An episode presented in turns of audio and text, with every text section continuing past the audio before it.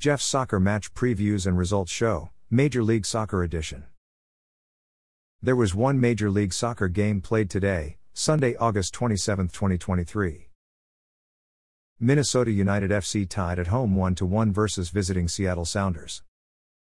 Seattle Sounders' defender Yeimar Gomez scored in the 17th minute, assisted by midfielder Nicolas Lodeiro, to make the score 0 1. Seattle Sounders' defender Yeimar Gomez scored an own goal for Minnesota United FC in the 56th minute, to make the score 1 1. Minnesota United FC's Nunn was sent off with a straight red card in the 87th minute. Tying team Minnesota United FC's top three performers of the match were midfielder Hassani Dotson, defender Miguel Tapias, and midfielder Jan Gregus.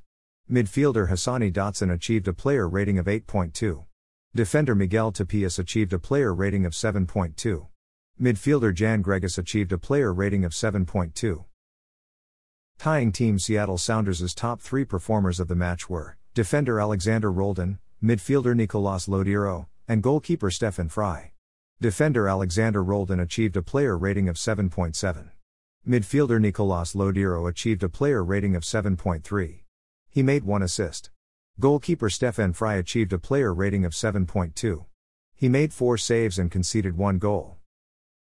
After their 1 1 tie, Minnesota United FC are in 10th place in the Western Conference.